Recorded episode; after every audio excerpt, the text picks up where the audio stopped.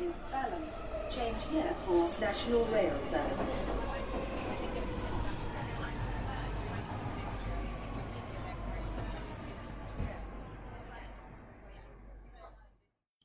Bine te-am regăsit în stația Londra. Eu sunt Manuel Cheța de la manuelcheța.ro și tu asculti podcastul Un român în Londra. Acesta este podcastul unde asculti poveștiri și comentarii personale despre ce s-a întâmplat în ultima perioadă. Așadar, bine te-am regăsit la un nou episod obligatoriu despre coronavirus, unde afli ceea ce știi și, din nou, ceea ce știi, dar într-o altă formă. E la fel ca atunci când vrei să descoperi definiția bârfei și vine cineva și spune, ți-am spus tot ce știu, ba chiar și ceea ce nu știu. Și dacă toți stăm la o bârfă o dată pe săptămână, bineînțeles, vorbind în ultima perioadă despre noul dezastru numit uh, coronavirus sau COVID-19, uite-te că sunt o serie de informații care au ieșit la iveală în ultima perioadă și, bineînțeles, toată situația asta va mai dura liniștit vreo două luni de zile, cel puțin în UK. Uh, Așadar, bine te-am regăsit la un nou episod de podcast. Este episodul numărul 107. Episodul se numește Gripa chinezească versiunea 2.0. Episodul acesta a fost înregistrat în data de 14 aprilie 2020, într-o zi de marți, în jurul orelor 19.50. Înainte de orice, am două anunțuri de făcut, preînregistrate și așadar să-i dăm drumul. Acest podcast este parte a Ad Network thinkdigital.net. Dacă vrei reclamă în podcastul românești, atunci apelează la thinkdigital.net. Nu uita, thinkdigital.net dacă vrei reclamă în podcasturi. Podcastul de față se poate asculta și pe Radio. la adresa .radio.co.uk. Radio. este radioul online al românilor din UK, unde asculti știri și emisiuni interesante. Un român în Londra poate fi ascultat la Radio. în fiecare joi la orele 8 seara. Vor mai fi ceva anunțuri de-a lungul episodului, însă Vom ajunge și la ele când va veni vremea potrivită. În acest episod vreau să vorbesc puțin el despre uh, prima gripă chinezească numită SARS și după aia despre a doua gripă chinezească numită COVID-19. Și bineînțeles aș vrea să mai punctez câteva lucruri legate de comportamentul pe termen lung, inclusiv legat de locuințele din UK. Uh, și tot legat de comportament pe termen lung, uite-te că acum suntem în ziua 12 de stat în casă, am ieșit pe 2 aprilie la cumpărături și planul este să mai ies abia săptămâna viitoare, probabil după data de 19-20 aprilie. Încă mai am ceva lucruri în frigider și dacă reușesc să ies de maxim 3 ori pe lună din casă, în perioada asta mă bucur chiar foarte mult. De ce vreau să minimizez? Pentru că, uite-te că chiar dacă în marea majoritatea cazurilor, cei vârstnici și cei bolnavi sunt uh, loviți, uită-te că fiecare grupă de vârstă are riscuri și sunt situații în care și oameni aparent perfect sănătoși au murit din cauza coronavirus. Așadar, uh, una dintre metodele cele mai bune prin care vreau să mă protejez este să stau departe de toată lumea. Și guess what? Atâta timp cât am internet și jocuri video, uite că se poate sta departe de toată lumea, inclusiv de cei care stau în aceeași casă cu mine. Că doar uh, am închiriat aici o cameră într-o casă, stau cu landlordul și cu cei doi copii ai lui și ei ar mai sta de vorbă cu mine, eu nu prea. și mă dau uh, deoparte în camera mea, stau în carapacea mea, pe internet toată ziua, pe internet toată seara și pe internet jumătate din noapte, așa ca să reușesc să fac uh, toppingul cum trebuie. Din uh, fericire pentru mine, am învățat cu calculatoarele și la fel și mulți alții, uh, perioada asta nu este decât o perioadă de stat în casă prelungit. Nu este nimic nou pentru noi. Adică nu 100% diferit față de mulți alții. Și este destul de greu de înțeles, dar uite-te că unii oameni sunt învățați să stea în casă în fața calculatorului și se pare că stilul ăsta de viață pe care l-am avut până acum mi-a plăit, pentru că ultima lună, să zicem, eu sunt din data de 12 martie în casă, e bine, până acum a trecut luna asta ca în povești. Nici nu mi-am dat seama când a trecut lun, lu, chiar luna. Acum e dimineața, acum este seara. Să nu uităm, pe de altă parte, că eu încă lucrez de acasă. Cât, cât o mai fi și cât mai reușește firma să ne mai țină la muncă, teoretic departamentul nostru de tehnologie rămâne mult și bine în picioare. În principiu, cei care lucrează în IT, o bună parte, încă pot lucra de acasă. Nu asta, nu asta este norocul multora și îmi pare rău de o mulțime de oameni, cum ar fi, de exemplu, șofer de la TFL. Mi se pare că vreo 20 de, angaja, 20 de angajați de la TFL, Transport for London, au murit de coronavirus. Din vari motive, nu se știe exact dacă din cauza muncii în mod efectiv. Dar se pun se supun riscurilor. Sau oamenii din supermarketuri. Sau oamenii care lucrează în depozite. Ori oamenii care lucrează, bineînțeles, în uh, spitale, ori, bineînțeles, și poliția și așa mai departe. Oamenii ăștia se pun la risc extraordinar de mult. Dar vreau să ajung la ideea că, fiind învățat să stau închis în casă, pentru mine perioada asta e doar o ședere prelungită și nu mă aștept să am uh, efecte catastrofale în ceea ce privește sănătatea mentală. Bineînțeles, aici discutăm și de faptul că e o pandemie cu risc de moarte, mai mult sau mai puțin. Gândește-te că sunt în uh, marja de vârstă 30-40, riscul de a muri e 0,2%, dar ideea este, da, este foarte mic, dar nu ai vrea să faci parte din acea mică statistică, știi? Și cât poți te protejezi, îi protejezi și pe alții și în perioada asta mă uit cu atenție să văd dacă se vor da sfaturi de purtarea măștilor în uh, orice circunstanță, adică nu numai dacă ești bolnav, ci și dacă vrei să ieși afară din casă. Și cum nu avem măști pe acasă, cred că va trebui să-mi iau vreunul, două tricouri mai vechi și să le tai în bucăți și să încep să mă învăț să cos. Nu că n-aș ști să cos, dar uh, nu știu să cos așa cum ar trebui. Va trebui să descoper niște chiloți mai vechi sau ceva, să iau uh, elasticul de acolo, așa, un tricou să-l tai în bucățele, să găsesc uh, acele și papiota și așa mai departe și cred că aș putea începe să-mi fac un nou hobby de cusut măști de față, să am vreo câteva, când vin din oraș, la arunc direct la spălat și după aia iau pe următoarea. Să am vreo două, trei asemenea măști pentru situațiile viitoare.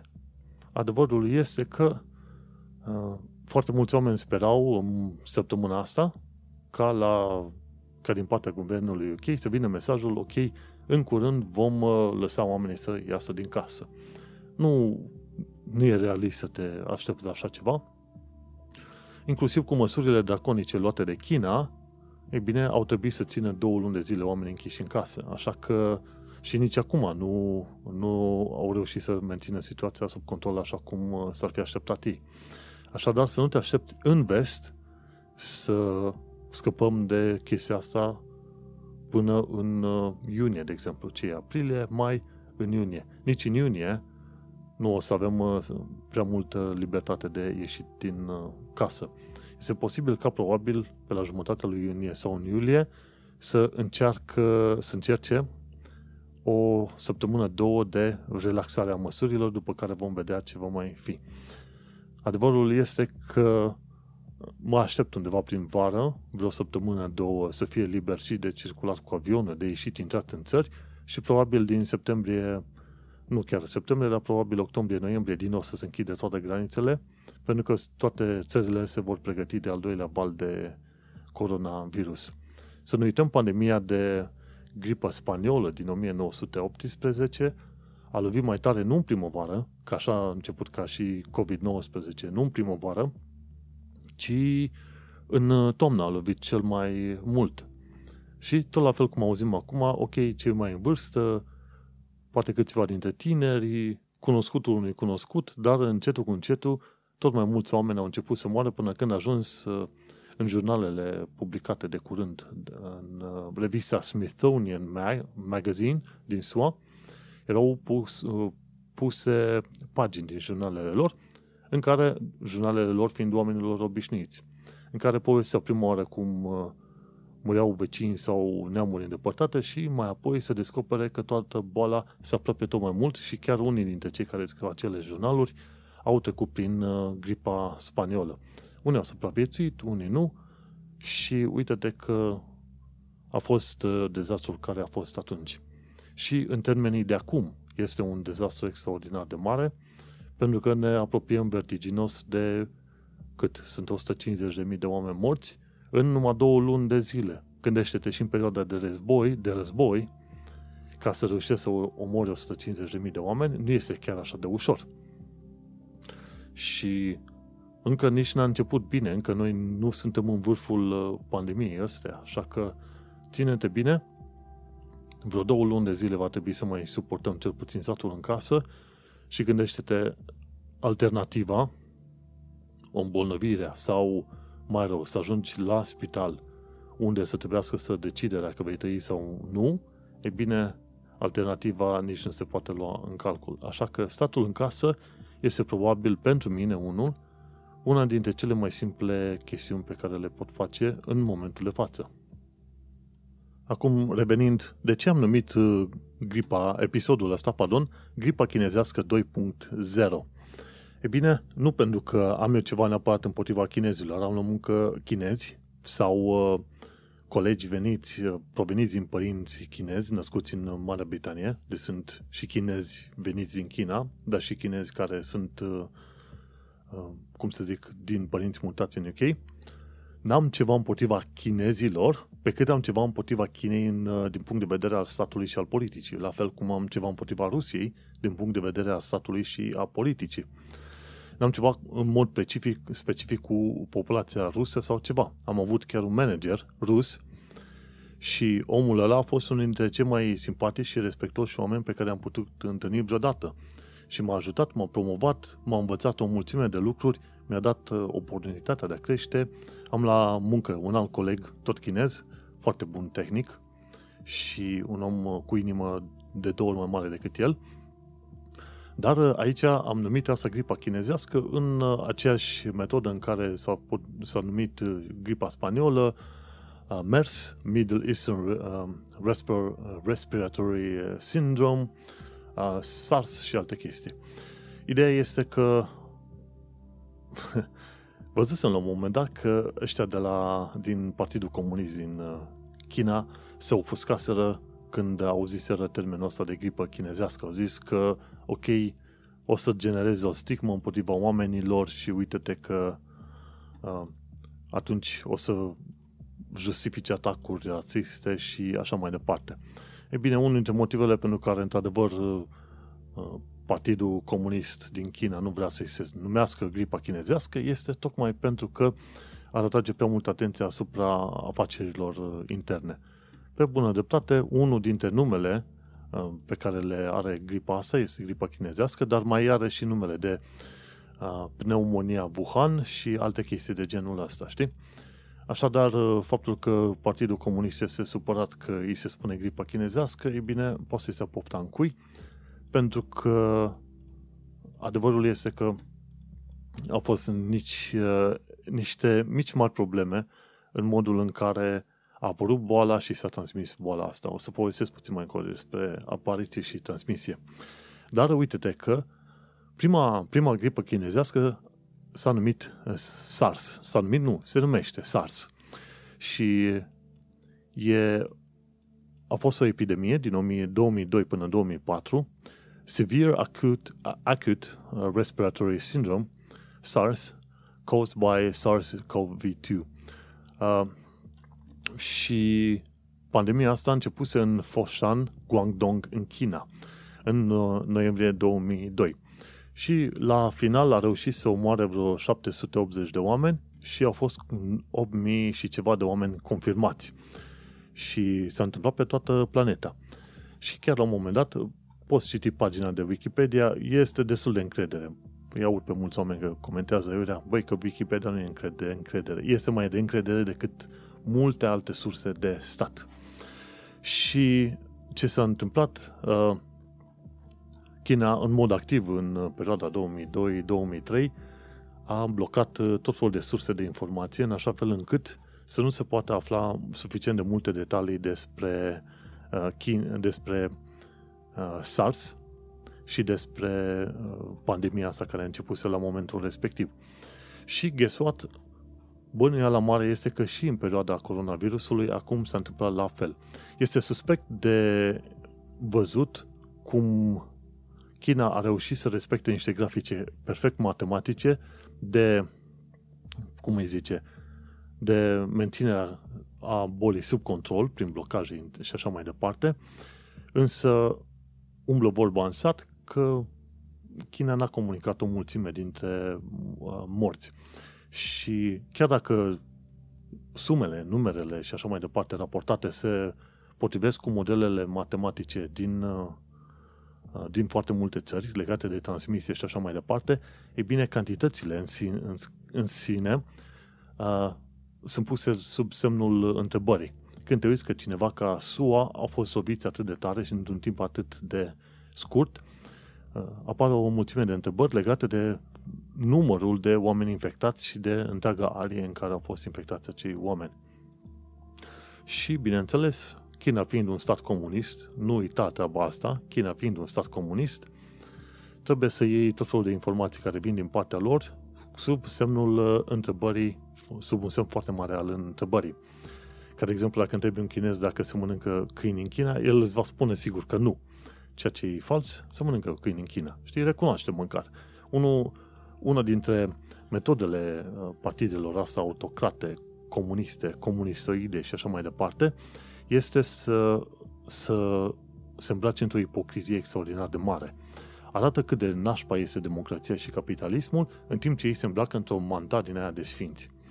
Și pe de altă parte și omoară oameni pe bandă rulantă. Așa că faptul că, din punct de vedere al graficii, arată că ei oricum au respectat anumite norme, asta nu înseamnă că, de fapt, numerele se, se potrivesc, cifrele se potrivesc în uh, toată regula. Și Tocmai de aia, mai departe, a fost și va fi cunoscut SARS-ul în 2002-2004, gripă chinezească, coronavirusul din 2019, care deja a făcut aproape de 150.000 de victime, este iarăși cunoscută drept gripă chinezească. Bineînțeles, nu e faptul că chinezii generează gripa asta din neant, ci unul dintre motivele pentru care au apărut bolile astea două atât de puternice și s-au răspândit în, pe glob este, este faptul că anumite, anumiți viru, anumite virusuri au trecut de la animale la oameni. Se numesc virusuri zoonotice. Chestii de genul ăsta s-au mai întâmplat la virusul Ebola, HIV, HIV care a venit de la uh, Simian Immunodeficiency Virus, de, de la virusul simian sau al maimuțelor, și au mai fost așa cazuri de trecere de la virusuri care atacau numai animalele la virusuri care atacau uh, la un moment dat oamenii. Și asta e una dintre cele mai mari uh, situații. Pentru că una este să ai răceala obișnuită sau uh, gripa obișnuită care apare și dispare tot așa pe bandă rulantă, dar alta este să ai gripă provenită de la animale și, bineînțeles, aproape nimeni de pe planetă să nu aibă imunitate la gripa respectivă. Știi? Și unul dintre motivele care au ieșit adesea în evidență legată de transmisia uh, virusului, virusurilor, uh, transmisia asta zoonotică, cum se numește, de la animale la oameni, este faptul că China are mari probleme cu igiena. Și mi se pare că am vorbit și în episodul trecut.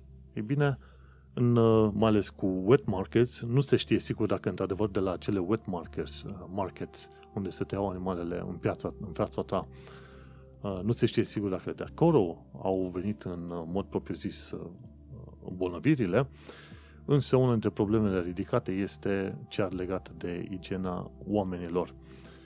Și uite-te că în momentul de față ne aflăm în fața unei epidemii extraordinar de mare care este posibil ca până la final de an să omoare cine știe, poate chiar și 2 milioane de oameni. Gândește-te, o cifră extraordinar de mare. Bineînțeles, faptul că știm că de, în două situații gripe din astea periculoase au venit din uh, zona Chinei, asta nu înseamnă, nu absolvă statele din uh, zona Europei și de pe lume, de peste tot, de responsabilitatea de a proteja populația împotriva unor pandemii și așa mai departe. Și se vede cum uh, toate statele, indiferent că e România, că e SUA, că e UK, că e Italia, au fost luate mai mult sau mai puțin prin surprindere, dar au fost luate pe nepregătite. Poți să fii pregătit, dar poți să fii prost pregătit și să nu fi luat prin surprindere, știi? Dar uite-te că toate statele au fost luate pe sus și acum, tocmai în perioada din asta de criză, pandemie, război și așa mai departe, vezi în ce este construit un popor, vezi în ce este construit un stat, vezi în ce este construit un guvern și vezi cum este în stare să aplice măsuri și cum este în stare să ducă întreaga țară dintr-o situație de criză către normalitate. Și modul în care se comportă acum statele de peste tot de pe planetă îți arată foarte mult uh, um, rupturile în cusătura hainelor lor, ca să zicem așa. Îți arată punctele în care sunt puternice, îți arată punctele în care sunt slabe și îți arată, desigur, dacă acela este un stat în care putea avea încredere în, uh, în continuare.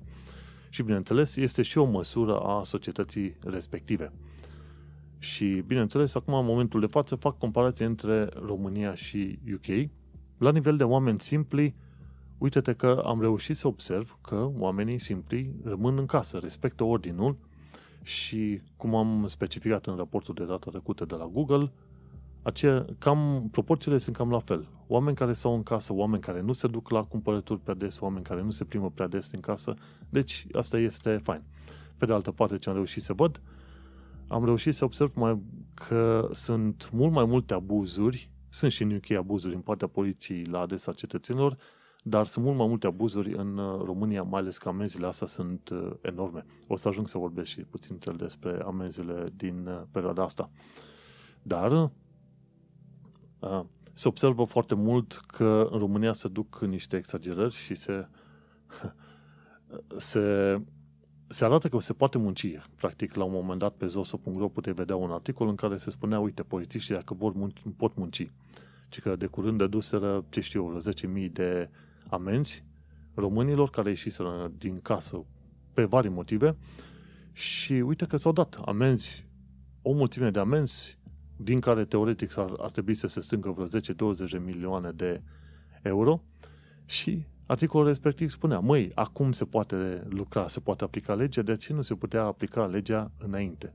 Și tocmai pandemia asta este măsura lucrurilor. Îți arată cum sunt statele și cum ar putea să lucreze statele dacă ar vrea să lucreze așa cum ar trebui și nu să-l bate între ele partidele ca să câștige mai mult uh, uh, profit politic, să zicem, de genul ăsta.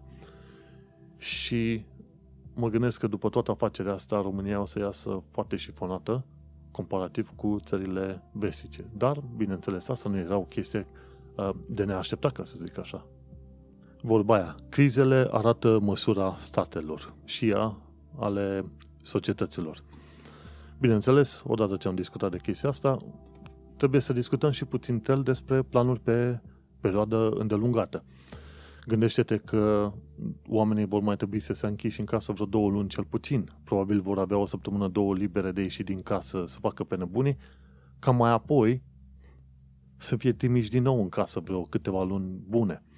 Și gândește-te că în, în toată perioada asta trebuie să spui serios întrebarea ce vei face pe viitor ca să schimbi comportamentul și să nu mai fii atât de tare afectat din punct de vedere economic, social, politic, ce vrei tu mai departe. În cazul nostru, am, ne-am uitat foarte atent la dependența de produse chinezești și ne-a, ni s-a năzărit ideea că poate nu avem nevoie de atât de multe produse, poate este bine să porți un tricou până când se rupe în bucăți, poate este bine să porți șosete și tot ce vrei tu până când uh, ți degetele și vinzi cartofiori, și în felul ăsta, noi, noi oricum, noi doi, uh, eu și partenera mea, oricum aveam, uh, aveam o viață frugală, ca să zicem așa. Nu exagerăm prea mult cu banii aruncați în stânga și în dreapta. Însă, ne mai luăm un pantalon aici, un tricou acolo, o pereche de papuși dincolo, dar acum ne uităm puțin mai atent. Ne orientăm și către ceva numit economie circulară, adică decât să cumperi lucruri noi nouțe, mai bine te duci și le iei de la charity shops. Când un lucru este încă bun, dar nu mai vrei să-l folosești, îl duci înapoi la charity shops. Și în felul ăsta probabil uh, să ne gândim și la alte lucruri. Când vor veni copiii, nu cumperi jucării, poți să le împrumuți. În Lewisham, de exemplu, este un loc, e Lewisham Mall, uh, Lewisham uh, Shopping Mall, în sudul Londrei, este un loc de unde poți împrumuta jucării. le împrumuți săptămâna asta, să joacă copilul cu ele, după aia le iei, le duci, aduci alte jucării și împrumuți. Și după aia mai departe, legat de lucruri cumpărate. În principiu, părerea mea este că avem o dependență mult prea mare de China. Dincolo de faptul că China este un uh, stat comunist, practic făcând afaceri cu ei prea mult și punându-ți baza prea mult în ei, tu le dai, le, le dai lor putere prea multă comparativ cu ce putere ai tu. Și pe de altă parte, din punct de vedere al marketingului și al deciziilor economice în genere, nu este bine să ai o singură sursă care îți furnizează ție tot felul de materiale. Și tocmai de aceea ne-am decis să ne uităm la tot felul de lucruri pe care le avem și când vrem să cumpărăm ceva nou, să ne uităm foarte bine. Dacă este sursa China, nu. Hai să plătim un lucru puțin mai scump, luat din Europa sau SUA, dar îl ținem uh, pentru mai mult timp. De ce să ai nevoie să cumpere un milion de lucruri ieftine și multe, când ai putea să lua ei uh, lucruri mai puține, dar de o calitate ceva mai bună, nu? Și asta este un lucru pe care ar trebui să-l băgăm puțin mai mult să minte. Nu ai nevoie de un milion de ieftinăciuni, să te duci repede să iei ceva, că e neapărat 2 lire, 2 dolari, toate cele. Nu. Îți iei niște lucruri care chiar îți trebuiesc și le folosești X zile, săptămâni, ani, așa cum trebuie. Și în felul ăsta ar trebui să ne gândim foarte bine care și cum va ieși din uh, pandemia asta, oamenii ar trebui să renunțe la dependența de China și să creeze mai mult uh, dependență locală și, bineînțeles, mai mult dependență în zona vestică. Din punctul meu de vedere și pe plan politic, mă uit că China are prea multă putere și mai ales că începe să cumpere state la duzină prin Africa, și probabil că ăsta ar fi unul dintre momentele în care statele ar trebui să spună Chinei, ok, te-ai cam uh, umflat în pene, ia, mai relaxează-te puțin și stai pe fundul tău, pentru că ni se pare că te întinzi puțin cam prea tare. Mai ales că în ultima perioadă tot felul de firme chinezești au cumpărat uh, părți din tot felul de firme din vest. Și tot felul de firme legate de social media, de internet, de jocuri video, de orice vrei tu. Și după aia, firmele acelea fiind chinezești și, bineînțeles, având în spate partidul chinez, au început să impună tot felul de reguli, care mai de care ciudățele, dar în principiu să nu vorbești de rău China. Ok? Practic, ce au, ce au început să facă este să propage comunismul chinezesc peste tot prin lume, prin tot felul de reguli și terms and services și așa mai departe. Și asta e o chestie la care trebuie să ne uităm puțin mai atent. Dincolo de aspectul economic, trebuie să ne uităm și puțin la aspectul, la aspectul politic. Este bine, colaborezi, bineînțeles ai nevoie de, din punct de vedere economic, să colaborezi între state. De exemplu, Ungaria face pălincă, vrei să iei de la ei pălincă și tu, în schimb, le dai cârnați afumați românești. Și decât să facă o țară absolut tot ce are nevoie, ok, cumpere de la o țară sau alta. Însă trebuie ținut cont că este bine să ai tot felul de relații cu mai multe țări, să-ți faci o rețea și să nu depinzi de o singură țară care face un anumit lucru. Cred că asta este o lecție și pentru noi ca oameni simpli. Nu îți iei lucruri doar când ai nevoie, cât, cât mai de calitate și de preferat din zona europeană și vestică. Dar hai să continuăm cu multe alte chestiuni pe care le mai avem de discutat. De exemplu, să nu uiți să vizitezi manuelcheța.ro unde am show notes. La episodul 107 am tot felul de linkuri care o să te ajute în, în căutarea de informații și, bineînțeles, să înveți câte ceva nou. Să nu uităm că și în vremea pandemiei de COVID-19 poți ajuta și tu. De exemplu, poți participa la proiectul Folding at Home cu calculatorul tău ca să ajuți Uh, echipa de la Stanford, de la Universitatea Stanford, să afle modul în care coronavirusul funcționează și așa mai departe. Dacă ești în Londra, te poți duce să faci London Volunteering, practic uh, Coronavirus Volunteering, trebuie să te duci pe london.gov.uk și cauți volunteering și acolo găsești. Sau dacă nu, un show notes pe linkul de volunteering.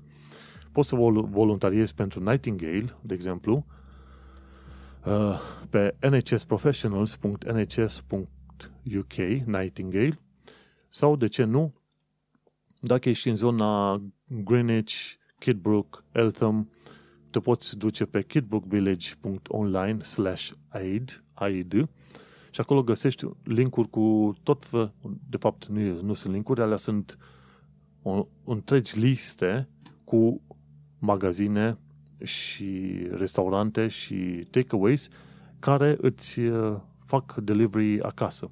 Mai ales că în perioada asta, asta tesc orice vrei tu, au sloturile de online delivery ocupate pentru următoarele 2-3 luni de zile.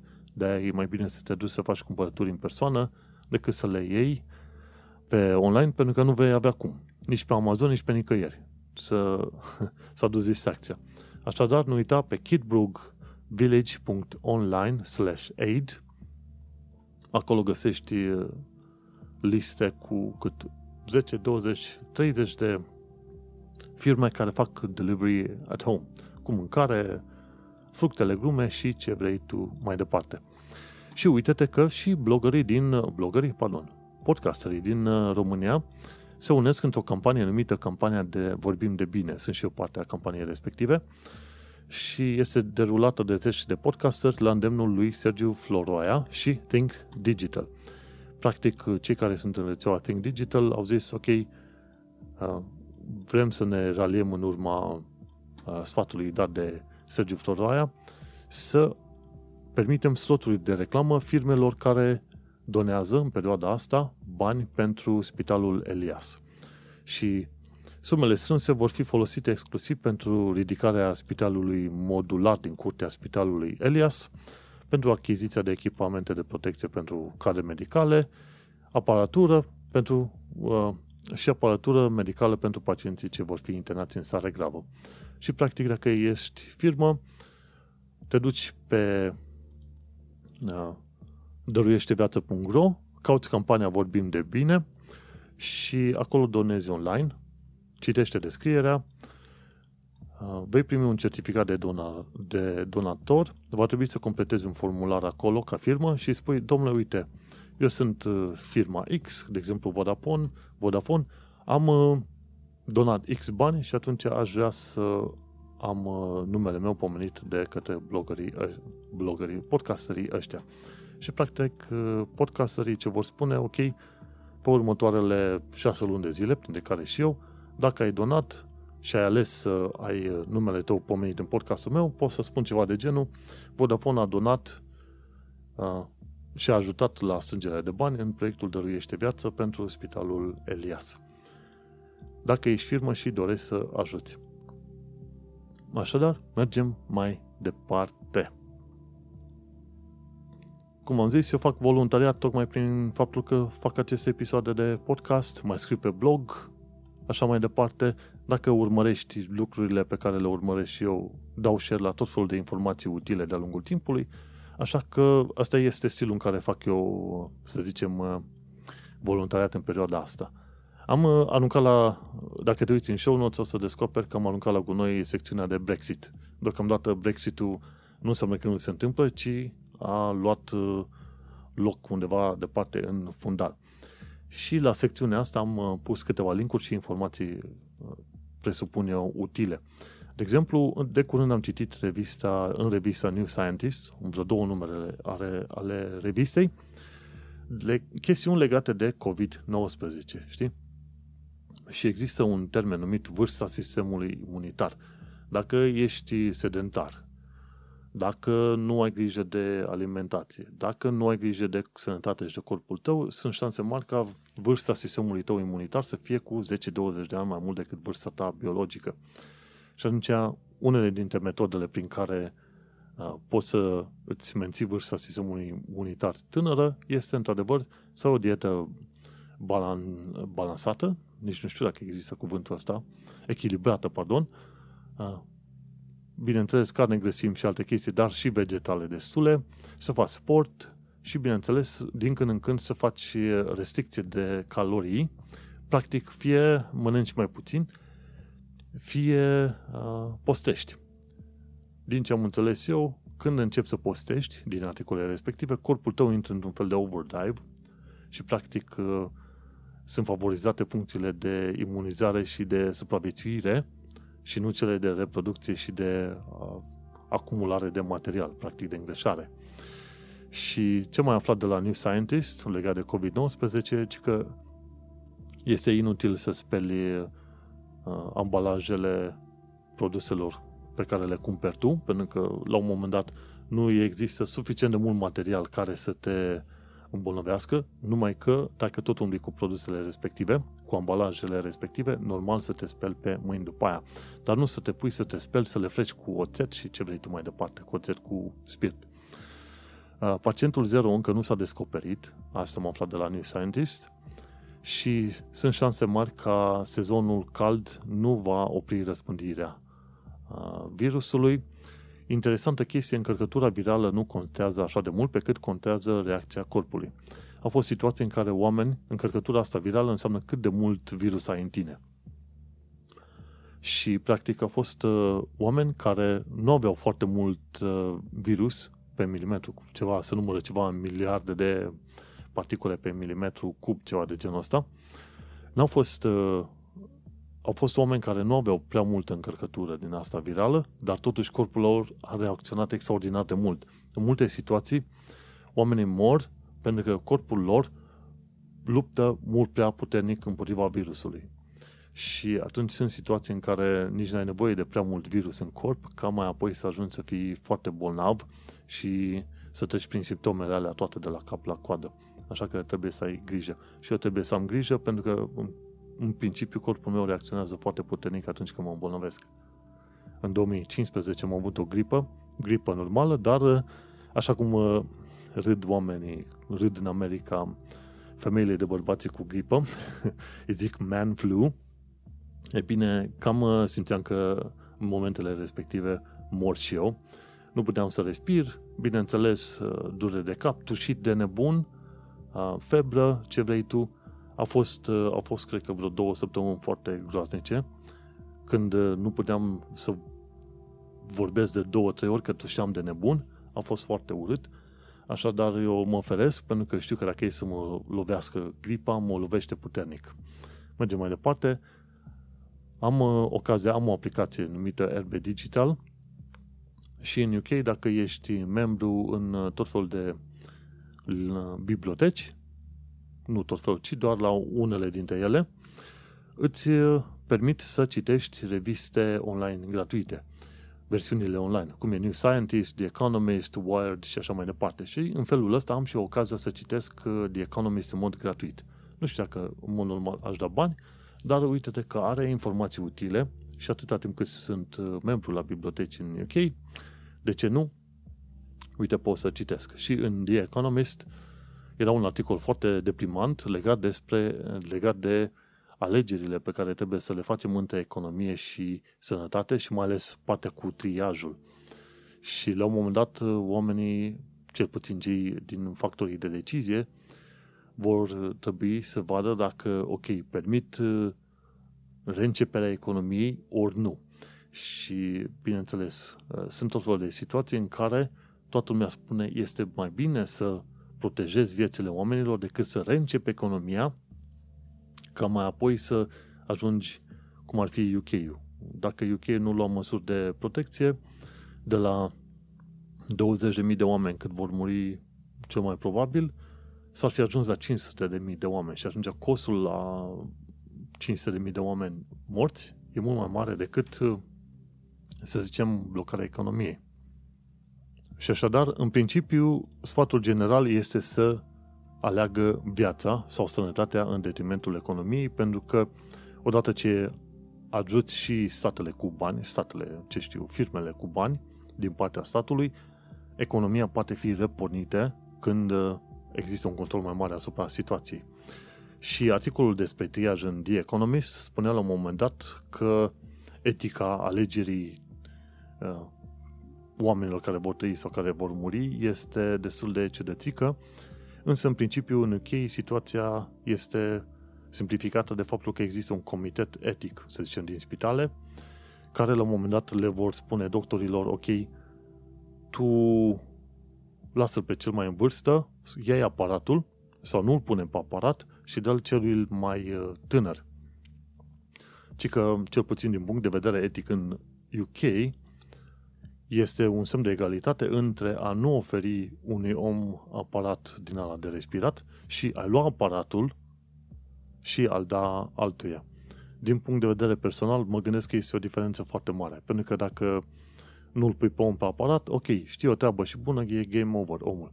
Însă dacă i-ai dat aparatul și ar fi șanse de supraviețuire, atunci măcar, măcar lasă-l pe aparat în continuare.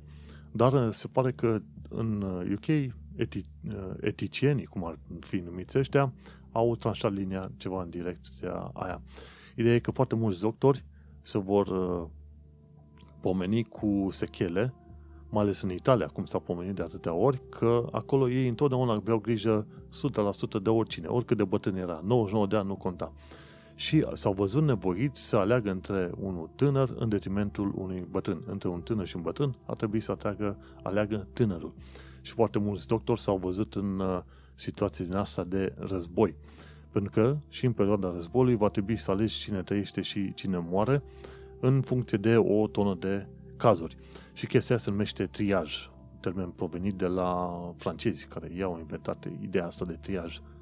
Să te uiți pe câmpul de lu- muncă, nu de muncă, ci de luptă și să decizi la un moment dat, ok, care va fi îngrijit și care va fi lăsat să moară. Și e un canal de YouTube numit Ask a Mortician și ea întreba, ok, care este strategia de administrare a morților?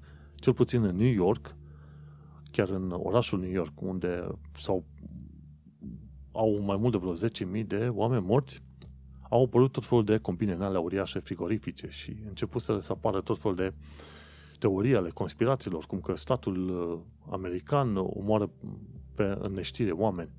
Dar, uh, de fapt, uh, aia e o chestie normală pe canalul respectiv, tanti vorbește de tot felul de e un mortician. și ea vorbește foarte mult despre modul în care apare, trebuie îngrijit corpul după ce moare și așa mai departe. Și acolo spunea, domne, în cazul noastre de război, pandemii și de situații de calamități, bineînțeles că vei avea de-a face cu combine frigorifice enorme, unde pui oamenii unul peste altul ca în sertar, pentru că n-ai, n-ai cum altfel să-i ții, doar nu îi ține pe stradă. Și da, există o strategie de administrare a morților chiar și în caz de război sau epidemii. Un alt canal interesant de YouTube pe care îl urmăresc adesea este Thunderfoot. Și în show notes găsești linkul către statistica făcută de el. Și el spunea, tot ce ai nevoie ca uh, întreaga populație să fie infectată este ca unul din șase oameni să nu respecte regula de a sta în casă. Dacă 15% dintre oameni nu ar respecta regula asta de a sta în casă, atunci sunt șanse foarte mari ca să ajungi la o infecție totală a, a oamenilor.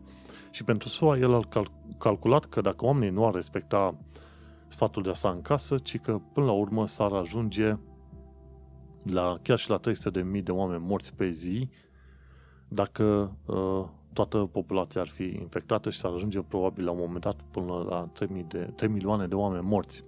Știi? Și tocmai de aia gândește-te că nici în al doilea război mondial și nici în, uh, da, nici în Vietnam, de exemplu, n-au pierdut americanii atât de mulți soldați pe cum uh, pierd acum în fața coronavirusului.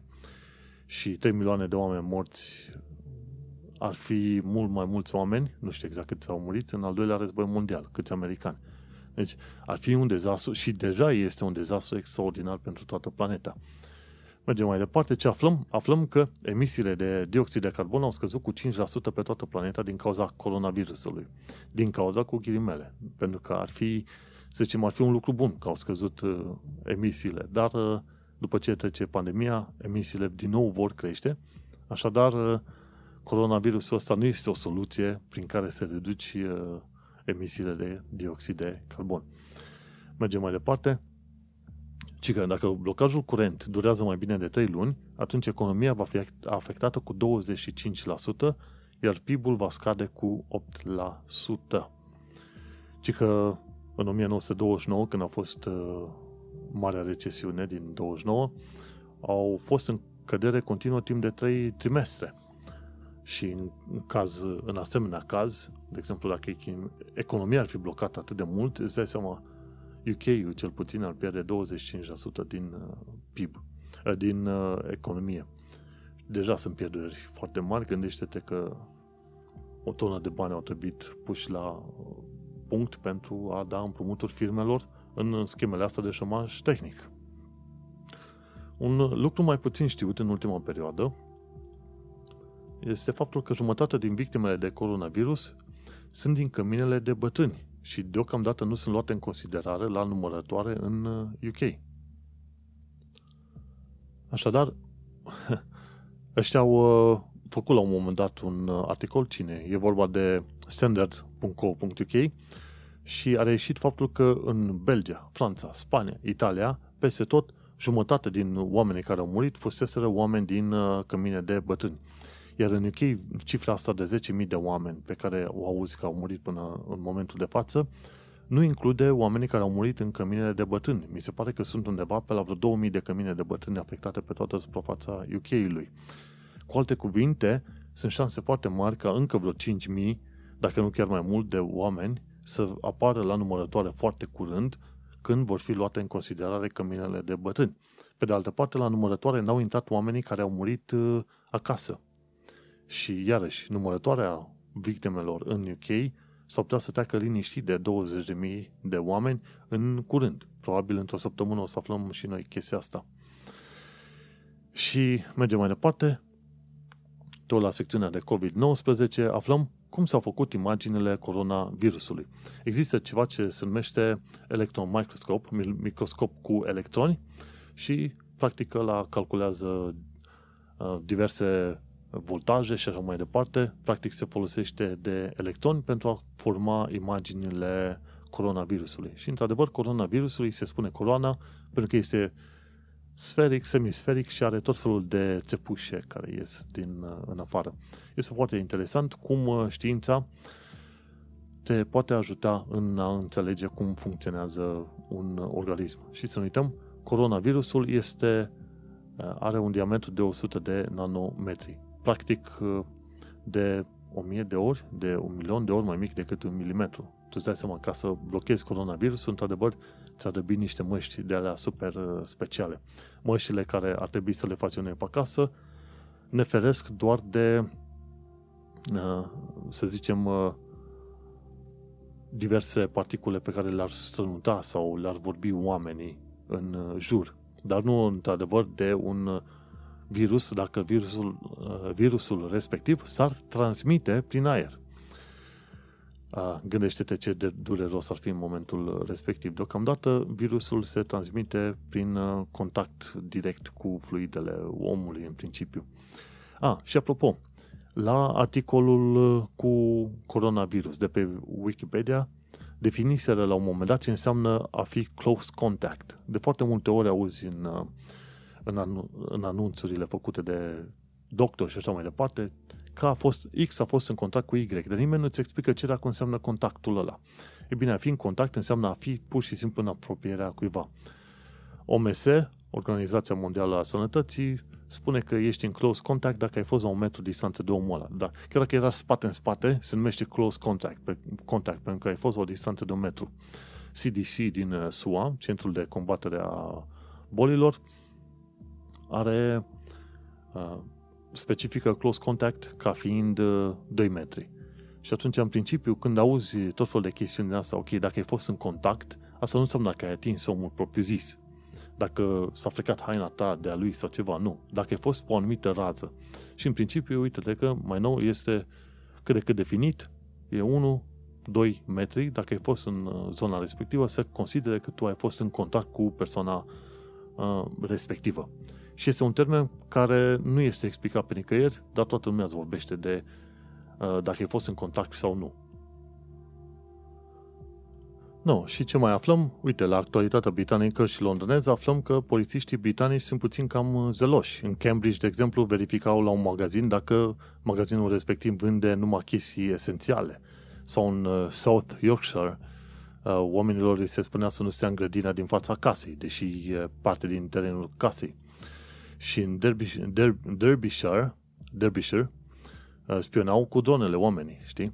Oricum, guvernul UK are de gând să folosească un fel de aplicație de urmărire a contactului Și va fi o chestie voluntară deocamdată, dar vom vedea. În principiu, eu consider că este o idee proastă, dar nu. Fiecare va face cum va vrea. Și, bineînțeles, de curând, fermierii britanici au făcut uh, un apel către oameni să vină să se angajeze, angajeze la munca de câmp. În încheie au nevoie de 70.000 de lucrători pe câmp, dar deocamdată vreo 10.000 de britanici s-au oferit să lucreze la munci, a, să se ofere pentru munci agricole. Iar foarte mulți oameni s-au reprofilat pe supermarketuri, inclusiv cântăreți și actori. Bravo lor! La viața în sănătate din UK și Londra, așa mai departe, aflăm de la Diaspora Cast, într-un interviu cu Teodora, cum este viața în Norvegia. Și acolo i-au petrecut cam o oră povestind despre viața în Norvegia, comparație cu Parisul, unde a fost Teodora și a învățat și a lucrat și acolo o perioadă și, bineînțeles, de acolo poți să înțelegi care este diferența și cu România. Pe scurt, viața în Norvegia îți arată că statul respectă oamenii, oamenii respectă femeile pe acolo și viața este mai liniștită și este o societate în care te simți apreciat și, uh, bineînțeles, valorificat ca om. Și ce aflăm? Că UK-ul pierde vreo 5, 5 milioane de beri din cauza închiderii uh, astea forțate din ultima perioadă. Ce aflăm din uh, România este faptul că în Brașov, spitalul de urgență închide două secții de chirurgie din cauza coronavirusului. Oameni infectați, îți dai seama. Ce mai aflăm este că guvernul României pregătește amenzi uriașe pentru români, dar se pare că ignoră furturile masive de lemn și altele ce au loc acum. Ci că în perioada asta sunt multe trenuri cu o mulțime de lemn oprite în zona Hărman Brașov, care pleacă noaptea, pe la 1-2 noaptea, în direcția vest. Deci se întâmplă multe rahaturi atunci când românii sunt obligați să fie închiși în casă. Și interesantă chestie, m-a făcut să râd puțin, cum gândesc unii români despre diaspora, ci că trădători și sclavi ai Europei. Guess what? Românii plecați în sănătate nu sunt nici trădători și, și nici sclavi. Poate unii lucrează munci de sclavie, dar în principiu nu. Majoritatea lucrează și sunt apreciați pentru munca ce o fac. Așa, tot că tot discutăm de români, uite ca sfat practic, ci că cum se contestă o amendă primită în baza ordonanțelor militare. Ei bine, dar fiindcă uh, amenziile astea sunt enorm de mari și abuzurile se fac pe bandă rulantă în uh, România, trebuie să știi că este de preferat să plătești jumătate din amendă în 48 uh, de ore, ceva de genul ăsta, dar să și uh, faci contestație. Dacă câștigi contestația, atunci vei primi jumătatea aia de sumă plătită, o, o vei primi înapoi. Dar în principiu, nu uita, dacă primești amendă, nu uita că poți să faci contestație conform legii și este de preferat să faci pentru că eu mă aștept ca în România să se dea mai multe amenzi din, uh, uh, din uh, zel puțin prea mare al uh, polițiștilor decât pe bună dreptate. Și așadar, nu uita, poți să contești.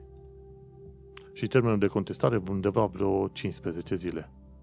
Și cam atât cu un nou episod 107 unde am vorbit despre gripa chinezească versiunea 2 și despre o mulțime de lucruri ce s-au petrecut în ultima perioadă. Sfatul meu, stai deoparte, stai liniștit, stai acasă, protejează-te și să ne vedem cu bine pe săptămâna viitoare. Țin să reamintesc faptul că melodia de fundal ce o folosesc în podcast se numește Weightlessness. Această melodie a fost creată de Daniel Birch în albumul Ambient, volumul 1, de pe site-ul freemusicarchive.org. Eu sunt Manuel Cheța de la manuelcheța.ro și tu ai ascultat podcastul Un român în Londra. Până data viitoare să ne auzim cu bine. Pa!